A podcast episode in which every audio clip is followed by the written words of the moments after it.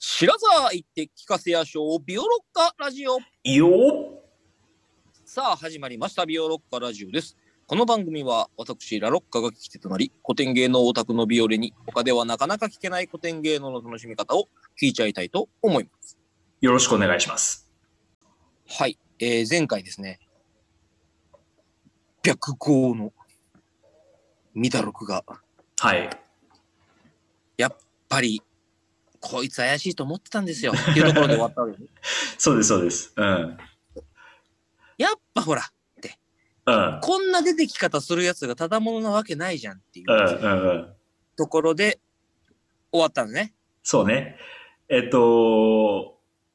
まあ、えっと、ちょっとおさらいしますと、この熊谷陣屋、えっと、熊谷次郎直実が帰ってきて、物語をして、えー首実験をして、その首がつ森ではなくて、自分の子供小次郎だったと。あ、そそれれで、うん、いやー、ちょっとごめんね。なんか、この話するたびに毎回食らっちゃうんだけどさ、自分で。 いや、そう、小次郎だったんですよ。で、えっ、と、まあ、相模のその口説きがあり、えーそれでまあ、義経のその、うまあ、は話があった後に全員はけたら、まだね、まだまだこの話を後ろで聞いている人間がいたっていう話になったと思うんですけど、はい前回の最後の方。で、梶原が、えっ、と、頼朝派だから、義経の、うんまあ、い悪いことをやったのを見つけたから、いざ鎌倉へ中心っていうところで、いきなり手裏剣が飛んできて、ばったりと、死んだと。で、その、 白髪の親父がなんかこうね、あの、手をこう揉みながら出てきて、えーお前の超かっ邪こ魔いいになねる意味わかんないけコど。ッパを捨ててあげましたっていう、このかっこいいとこね。で、まあ、じゃあこれにておさらばみたいな感じで、発揮をするところを義経が呼び止めたっていうところまで行きましたね。はいうん、いや、そら、呼び止めるやろ。うん。待てそれ待がねてってなるよ、それ。あのね、呼び止めたのが、なんで呼び止めたかっていうと、そのね、手裏剣を投げたことに対してじゃないんだよね。はいはいはい、うはいん、そっからがこの、えっ、と、熊谷陣屋の実はっていうこのあ、出た。仕掛けの話になっていくんですけど、うん。その義経がね、えーいやー待て、親父、こりゃ、野兵病へ胸キを待てって言って、こう、止めるんだよね。うん。で、この野兵病へ胸キって誰っていう話だったんですけど、そうね。ここで誰、ね誰なんですか義経が、えーっと、種明かしをするんですよ。で、このセリフがちょっと難しいかもしれないけど、まあ大事なセリフなんで読みますね。義経がこう言います。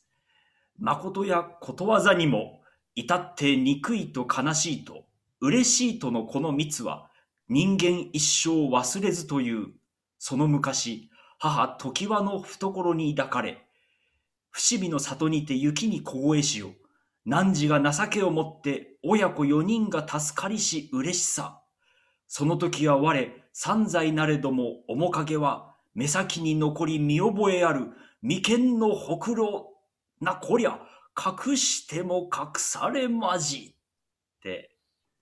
うん言うわけですよ。はい今の分かったなんとなく。なんとなくは分かった。うん、その、なんか、うん、うんあの、その、ほくろはね、見覚えある、私はもうちっちゃい時にしか、に見ただけだけど、それはもう、あの人に違いないと思っておりまするよ、みたいな。そうそうそうそう、そういうことよ。うん。あの、まあ、源氏、源平合戦っていうのは、ほら、結局、平家が、えーその京都でさ、えーうん天皇の外戚になってこう盛り上がっていく中で、その新参をなめた、えー頼朝らが、えっ、と、鎌倉から挙兵してこう倒壇の浦で倒すっていう話だけどさだからその、うん結構だから頼朝義経とかはさその父親がその、えっと、その前の乱でその死んだりしてすごくはいはいはい。こう大変な時期を過ごしてるわけね。うん、うん。でその3歳の時に伏見の里でそのうん雪に凍えてもう親子投資しそうになった時があったらしいんですよ。その時にこの義経を助けたのがえー白豪の乱六こと、えー、平の宗清なんですよ。うん、おー、ほう実はね、ほこうのいいえーとミラロクっていうのは平家型のおー人間なのほうね。うんほう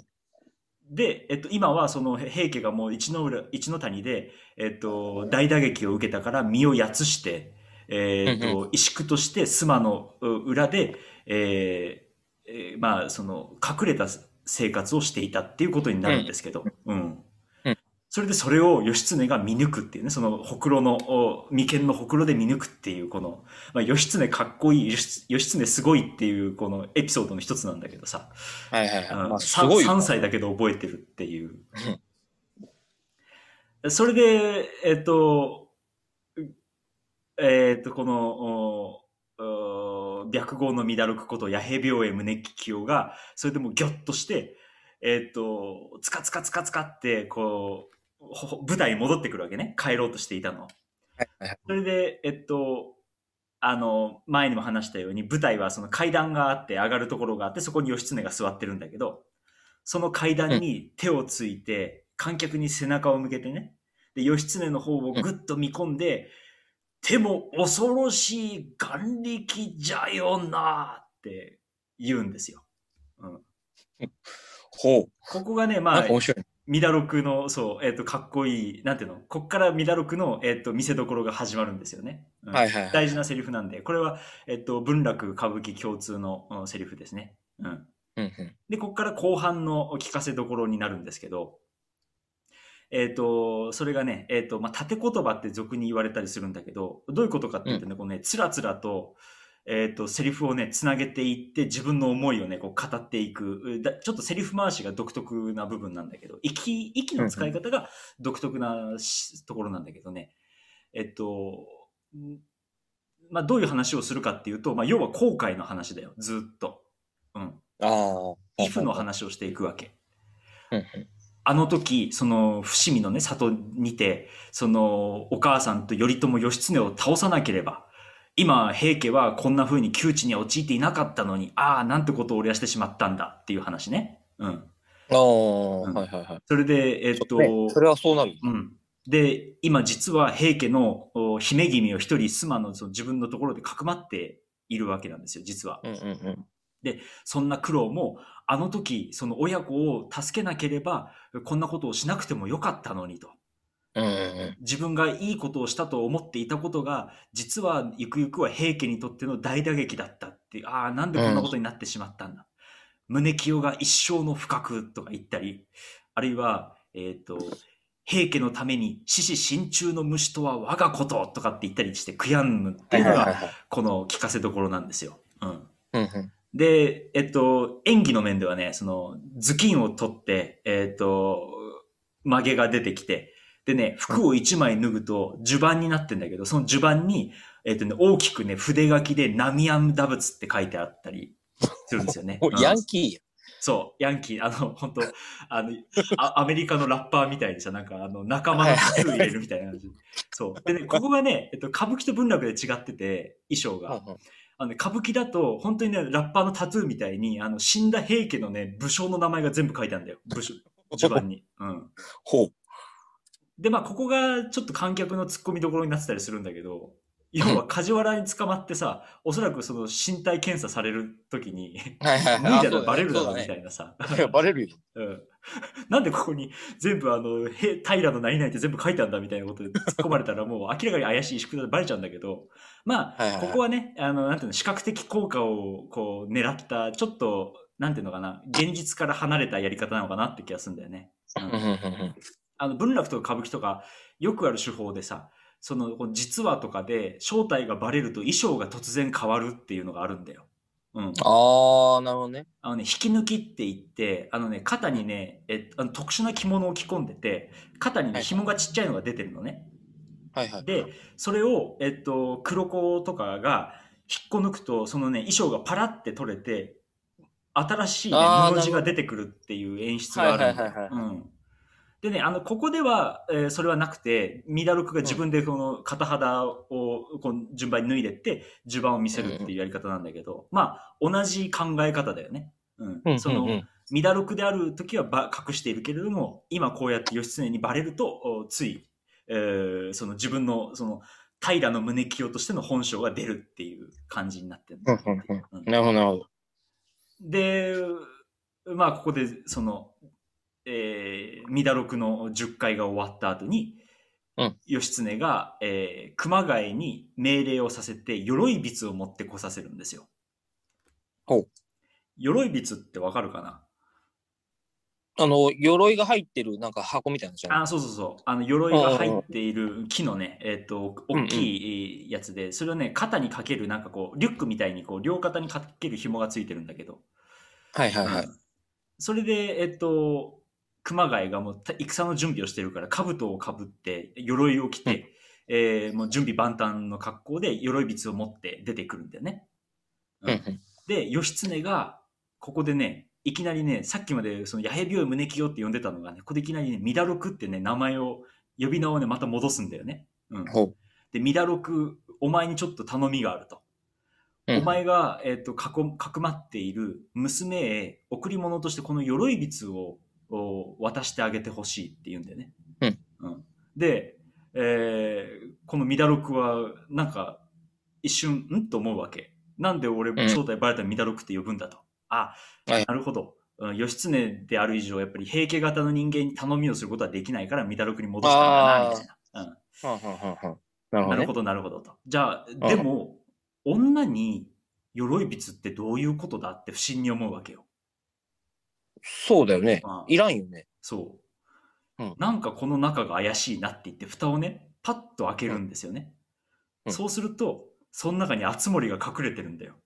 どういう、どういう、え何うん。どういうことえどこにおったんえーっ、と、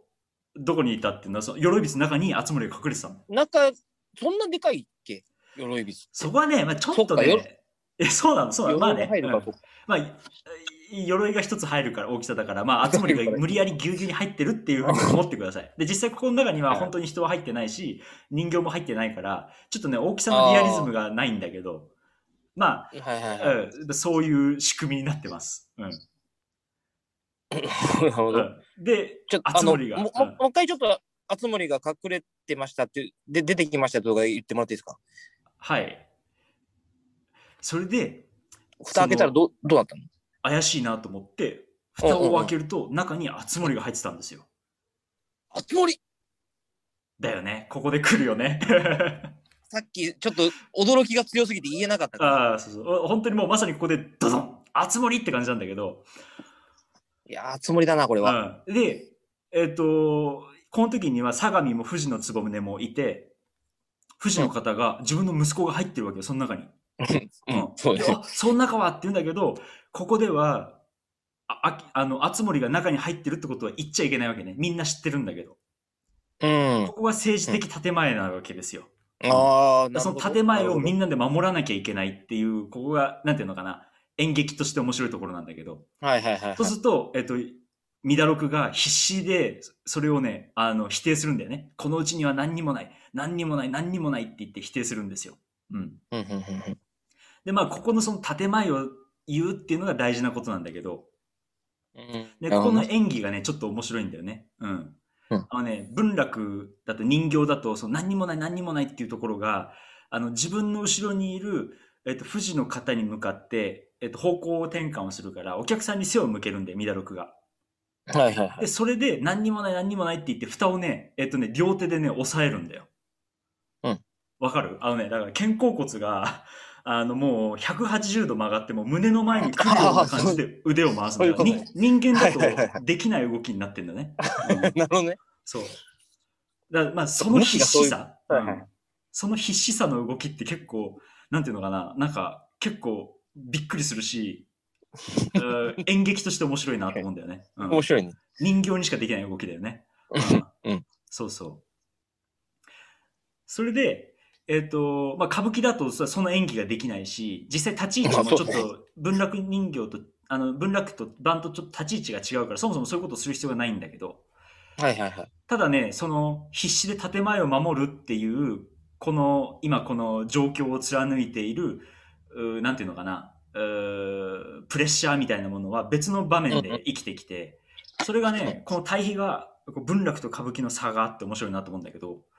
うんうあんのね、歌舞伎だと、その、ミダロクが、鎧筆を背負うシーンがね、後であるんだけど、そこがね、必死で背負うシーンになるんですよ。うん。ああ、なるほどね。文楽だとさ、そうんうのん重力があんまりないわけじゃない。みんな人そうね。人間で動かされてるそから。もそも人形。うん。らそこのシーンはなんか普通にやっちゃうんだけど、歌舞伎だとね、そうね、はいいはいはい。その、いくら元侍とはいえ、白髪の老人が男一人入った鎧びつを、 その地面に置いてある鎧びつを背負って立つっていうシーンがね、すっごいね、こう、なんていうの、必死のにやるんだよね。うん。うんうんうん、ここでさ、万が一転んでなるほどな、蓋がバッて開いて、ゴロゴロゴロって、熱盛ってなったら、もう、全部のが水の泡になっちゃうから、ね、小次郎の犠牲も全て水の泡になっちゃうから、それを全て、この、老人の背中がし文字通り背負うわけよ。で、はいそはいはいはのいさっきの、その、この作品でずっと大事だった桜の生殺を杖にして、その、ああ、はいはいはい。よっこらせって立った後に思わず後ろにのけぞってこう足をねこう何回かこうダンダンダンダンダンダンってこう踏みしめるんだよねそれで最後にうん杖をもう一回大きくドッてついて立つっていうこの演技があってここはね結構歌ああ、かっ舞こい伎いのね。見どころなんだよねうんうんうんうんうん。まあそんな感じですようんなるほど。それでえっとあそうだごめん大事なこと言い忘れちゃったんだけどはいはい。それでこのね、義経が、まあ、一連のこのおシーンでは義経が結構大事な役割を背負ってたんだけどさ、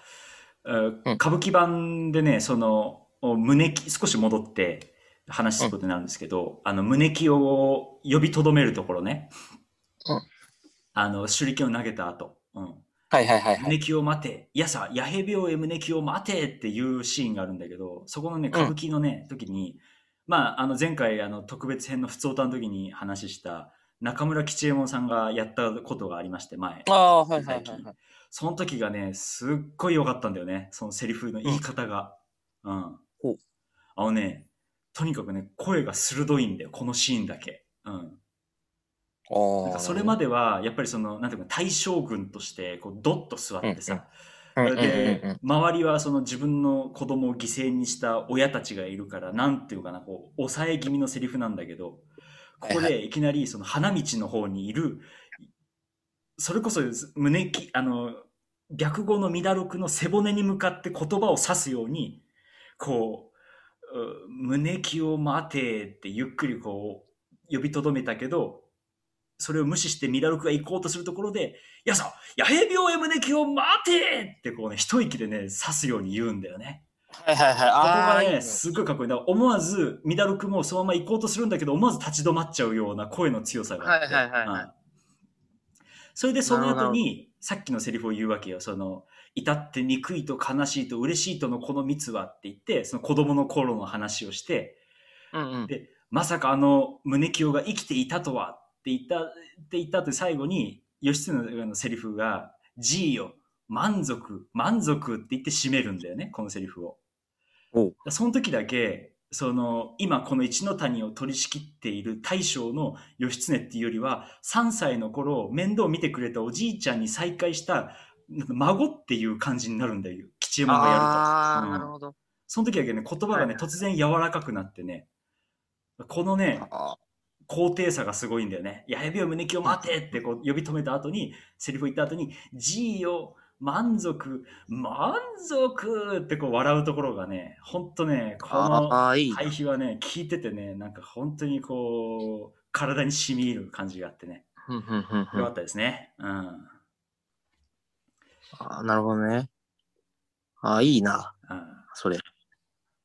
まあ、ごめんなさあーい。それでちょっと話戻っちゃったんだけど。うんうんうん。 まあ、それでそのそういうふうに呼び止められちゃうと思わず胸清はねその手も恐ろしい眼力じゃよなって思わずこうびっくりするわけですよ。それではいはい。今までの思い出が全部フラッシュバックしていってっていう話になって、うん、結構ねその説得力が生まれてくるんですけど、うんまあそれでえーっと鎧びを渡してそれで、はえーっと熊谷いざ戦へ行けっていうところで熊谷がさ前から言っていた糸まごいをここでしたいって言うんだよね。うんうんうん。これはあの義経が出てくる時にそういうことを言ってたっていうのは説う明んうんうんうん。解説したと思うんだけど、それでね、えっ、と、兜を取ると、もうすでにね、あの、ちょんまげを切ってね、僧侶の姿になってるんですよ。おお、うん、っはい。ていうところから、怒涛のクライマックスになるんですけど、ちょっと時間的に、そろそろですかね。うん。その、神田伯山みたいな終わり方のやつですね。 そうそう。次を聞かせたくなるようになところでなるほど切るっていううん物語はこれからとクライマックスに向かうところでございますが、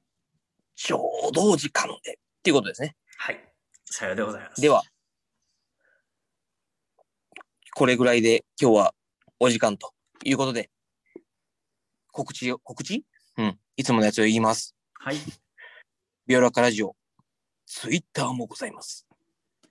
今回の話の追加情報などもつぶやいていきますので、ぜひビオロッカラジオで検索してみてください。また、ピーイング質問箱もございます。番組を聞いてのご質問、ご感想をお寄せいただけたら、これ幸いにございますと。それでは、怒涛の最終回、また次回、さようなら。さようなら。